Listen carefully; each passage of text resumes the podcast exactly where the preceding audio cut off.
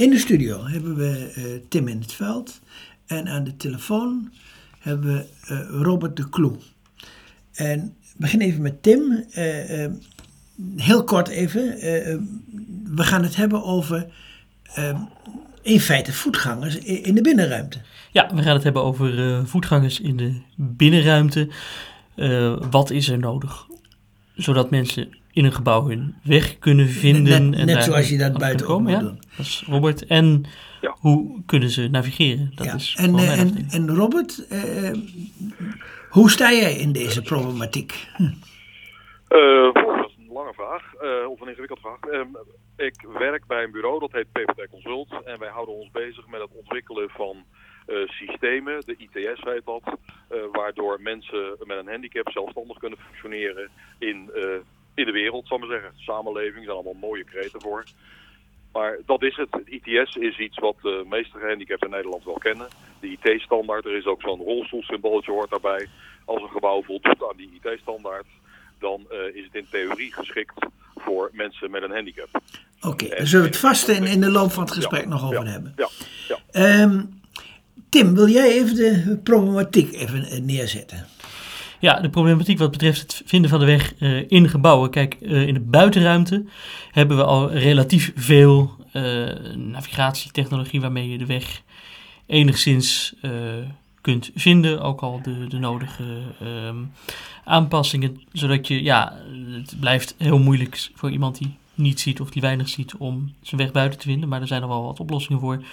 Binnen is daar nog vooral op het navigatiegebied relatief weinig voor geregeld. In het uh, station of op andere gebieden heb je wel de geleidelijnen, waar Robert nog wat meer van weet uh, dan ik, waarmee je dus je weg kan vinden. Um, maar met name op mijn gebied de uh, technologie. Als ik in een um, ziekenhuis sta en ze zeggen ga naar Polyka, kamer 335. Ja, iemand die ziet, leest de bordjes. Iemand die blind is, kan alleen maar hulp vragen. Daar komt het eigenlijk op neer. En dan maar direct even overschakelen naar Robert. Ja. De geleidelijnen. Ja.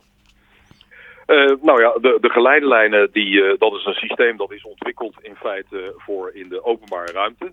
En uh, er is, ons bureau heeft in de tijd, in, nee, wat was het, in 2012 hebben wij uh, de richtlijn uh, geleidelijnen ontwikkeld in samenwerking met de oogvereniging en met uh, ProRail. En die zijn. Daar heeft men ook op, een, een, internationale standaard gebaseerd. Het is, nou, het is niet een internationale standaard. Het is een standaard die wij hebben ontwikkeld voor Nederland. Mm -hmm. In feite in, in eerste instantie voor toepassing op stations in Nederland. En dat is in feite gebeurd omdat er op dat moment, in dus laten we zeggen 2010, was er binnen de oogvereniging onvoldoende uh, kennis en, en, en richtlijnen voorhanden om te bepalen hoe zo'n geleidelijn nou in elkaar zou zitten. En dat betekende dat in het hele land allerlei lokale organisaties uh, geleidelijnenprincipes aan het uitdenken waren. En dan begrijp je al, dan, dan ontstaat er eigenlijk een chaos van allemaal verschillende coderingen die uiteindelijk niemand meer begrijpt, behalve als je toevallig net op het eigen lijntje zit wat voor jou bedoeld is. Ik hoor nog wel eens wat kritiek van blinden dat, eh, dat de 60 centimeter brede lijn teruggezet is naar 30 centimeter. En dan kunnen ze de lijn niet meer vinden, zeggen ze. Nou, dat is, dat is in feite in, uh, in overeenstemming met een internationale regel. Dus een internationale richtlijn over geleidelijnen. In Nederland hadden wij tot voor die tijd altijd die 60 centimeter bredere lijn. Met het idee dat je er dus anders overheen zou kunnen stappen. Uh, wij zijn uh, in 2012 met het ontstaan van onze richtlijn hebben we dat aangepast aan de internationale richtlijn. Die ervan uitgaat dat er vier ribbels zijn naast elkaar. En die is maar 30 centimeter breed. En dat betekent dat dus op die plekken waar je er overheen kan stappen. Dat betekent als je dus in feite haaks op de lijn aankomt. En dan moet je de lijn gaan vinden. Dan hebben we in onze richtlijn speciale voorzieningen getroffen. Dat die dan plaatselijk een stukje breder is. Zodat je weer dezelfde uh, uh, breedte hebt om die lijn te gaan vinden. Maar ze kunnen toch ook een, een wat kortere zwaai met hun stok maken? Ja, maar dat is, dat is toch heel lastig. Als je dat, uh, we, we, hebben dat natuurlijk uitgeprobeerd met heel veel uh, proefpersonen. En uh, het blijkt, als je eenmaal op die lijn zit, dan is die lijn van, veer, van 30 centimeter breed is prima te volgen. Zelfs zijn er allerlei mensen die zeggen, nou kan die nog wat smaller. Maar wij houden ons aan de internationale ontwikkeling op dat gebied. Vier ribbels op een 30 centimeter. Maar Of als je bijvoorbeeld, als de lijn haaks op een, op een trottoir ergens tegen de muur aan begint en je loopt over dat trottoir, dan is als je dus een normale uh, stapbreedte maakt, dan stap je er zo overheen en dan merk je dus. Ehm, eh, we, we, zitten nu al in de buitenruimte, terwijl we het over de binnenruimte moeten hebben. Ja. En uh, geleiderlijnen die zijn specifiek voor blinden. zijn er nu ook um, dingen ontwikkeld die we voor de binnenruimte gebruiken, die voor zowel blinden, slechtzienden als zienden nuttig zijn? Ja, nou om te beginnen, geleidelijnen zijn niet alleen voor blinden, maar ook voor slechtzienden. Hè, want ze hebben niet alleen een voelbare uh, uh, contrast, hè, ze hebben een, het is een opliggend relief, maar ze hebben ook een zichtbaar contrast, groter dan 0,3 in jargon. in contrastwaarde. Dat betekent dat als je slechtziend bent of ernstig slechtziend bent, dan zou je in principe die lijn nog moeten kunnen vinden. Dus dat is, dat is, dat is een, een, een basisprincipe. Daarnaast hebben we dus die lijn in allerlei plekken in het land ook binnengebouwen gebruikt. En dan blijkt eigenlijk dat die lijn uh, niet functioneert. Bijvoorbeeld het ministerie van uh, VWS in Den Haag is een aantal jaren is een geleidelijn door het gebouw geweest, zodat je ook als je in het gebouw zelf was, uh, in theorie je weg kan vinden. Maar de ervaringen daarmee die waren erg negatief.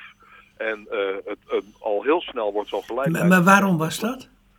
Uh, het, het, wordt te complex. Mensen begrijpen niet meer waar het voor is. Hè. Dus me, uh, het is natuurlijk iets wat iedereen ziet in de, in de, in de ruimte waar iedereen loopt. Mm -hmm. En dan moeten mensen die niet dat ding gebruiken, en dat is natuurlijk 99,9% van de samenleving gebruikt het niet, die moeten daar een bepaald besef bij hebben van waar dat voor is. Wil het blijven functioneren? Het bleek in het, uh, in, in het gebouw van VWS, laten we het daar even bij houden, dat daar onvoldoende besef is waar het voor is. En dat er op zo'n lijn dan zoveel aftakkingen ontstaan dat, het, dat die lijn niet meer functioneert. Ja, dus maar, maar, maar, dat is toch hetzelfde wat, wat er gebeurt op, op stations waar de, waar de fietsen op de lijn gezet, gezet worden? Ja. Nou. Hetzelfde probleem. Tim? Nou ja, plus dat het probleem natuurlijk ook is dat uh, je kan niet naar iedere bestemming een uh, geleidelijn aanleggen. Nee, nee. Kijk, zelfs op, uh, op stations, je kan natuurlijk eigenlijk maar één route um, ja. aanleggen. En een geleidelijn kan misschien nut hebben om iemand naar een ingang te begeleiden. Of, of als je echt een vaste route hebt. Nou ja, goed, op een station is die er natuurlijk langs de sporen. Maar in andere gebouwen ja, moet je in kamer 232, uh, 294 of uh, 350 zijn. Dat zijn drie totaal verschillende routes. Dus daar in, in een gebouw heeft daarmee om in een bepaald kamertje te komen, heeft een geleidelijn eigenlijk geen functie. Nee. Dan wordt het zo complex. Dus dan wordt het tijd namelijk dat we op de virtuele geleiderlijn uh, uh, overstappen. Oftewel heeft- de elektronica. Ja, Exact. Dat heeft veel meer potentie, ja. Ja, en eh, wie geef ik daar het woord over? nou ja, dat is natuurlijk eh, eh, waar ik mee, mee bezig ben. Hè. Er is steeds meer technologie eh, om in gebouwen eh, je weg te vinden. Ehm, eh, waarbij natuurlijk het grote probleem is hoe bepaal je je positie eh, in een gebouw. Eh, buitenshuis, in de openbare weg, openbare ruimte heb je natuurlijk het bekende GPS. Hè, dat je met een satelliet ehm, je positie kunt bepalen met een aantal satellieten. En binnen een gebouw ehm, werkt dat niet. Tot een aantal jaar geleden werden daar allemaal beacons eh, opgehangen, zodat je het hele gebouw vol moest hangen met kastjes. En dan had je de weg, de positie moeten kunnen bepalen. Dat lukt niet. Tegenwoordig is er steeds meer technologie waarmee je met een gewone telefoon, de camera daarvan, eh, ja, je positie in een gebouw kunt bepalen. Heel technisch verhaal.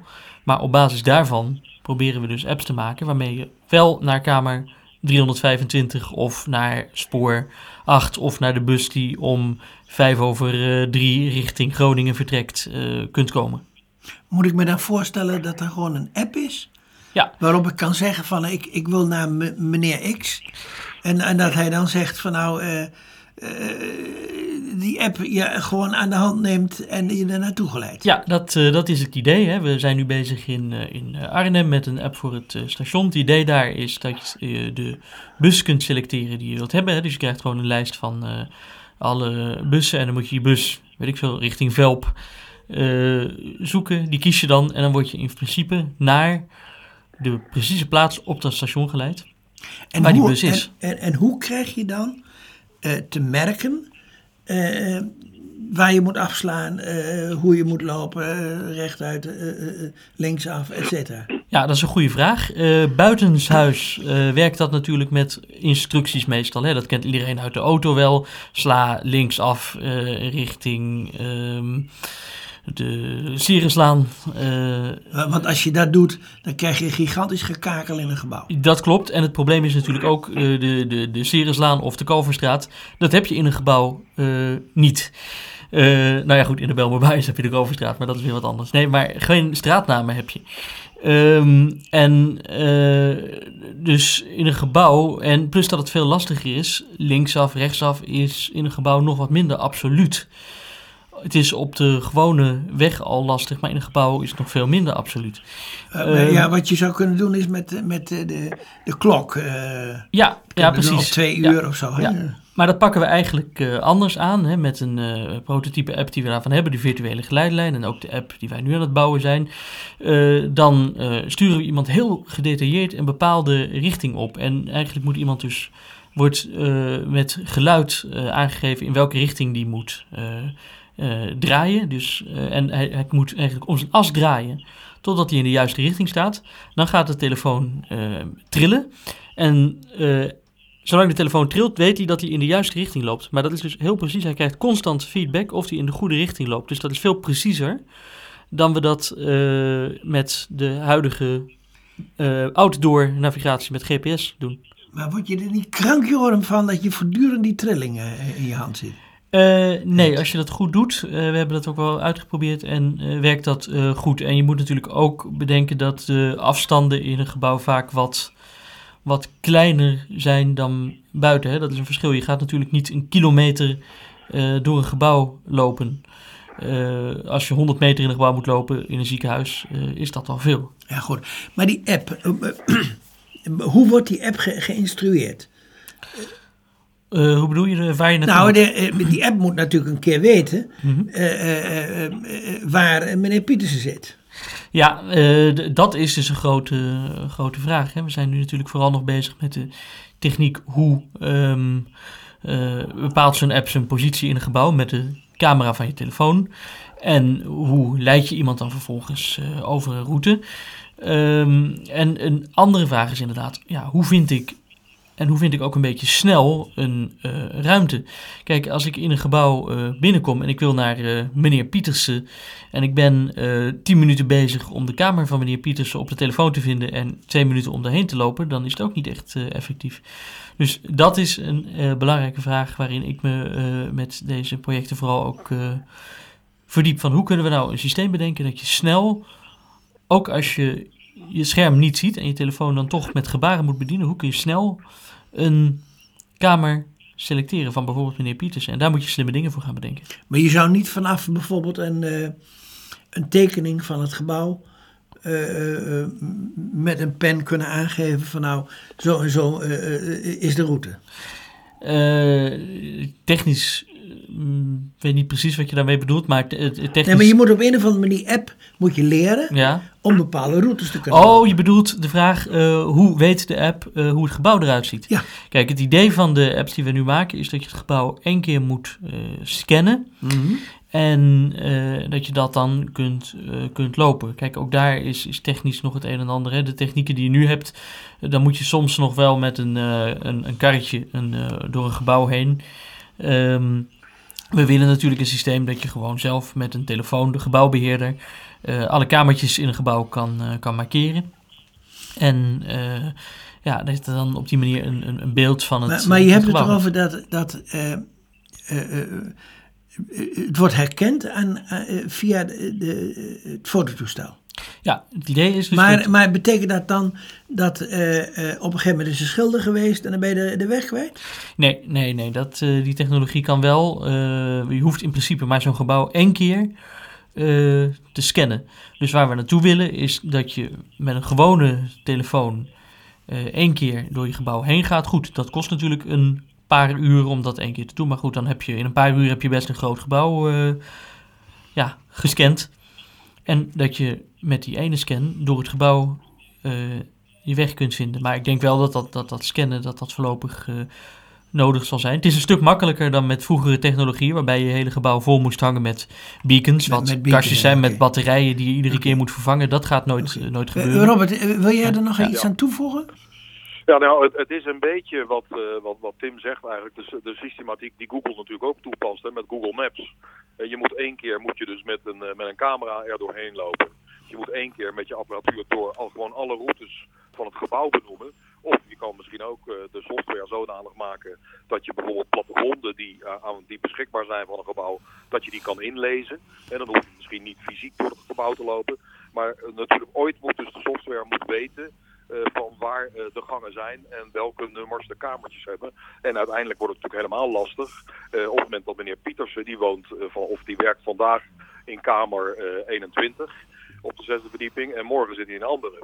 En natuurlijk met ogen, dan pas je dat allemaal heel snel aan. Maar als je dan een sluitend systeem moet maken in software, dan is dat nog best wel een. eh, hebben we nog aardig iets te ontwikkelen, ik maar zeggen. dan heb je meer aan een app eh, Ja, die meer ja, en- direct lokaliseert. Ja. Eh, en ik kan me voorstellen dat, dat als je eenmaal de routes hebt eh, eh, bepaald, dat je dan ook punten hebt waar iets kan staan. Eh, eh, eh, het is natuurlijk heel mooi dat er een universeel systeem komt, een universele Ja. app, die ook in het Rijksmuseum kan worden gebruikt. En als je dan voor de nachtwacht staat, dat je dan gewoon een aanbod krijgt van een Ja. beschrijving, et cetera.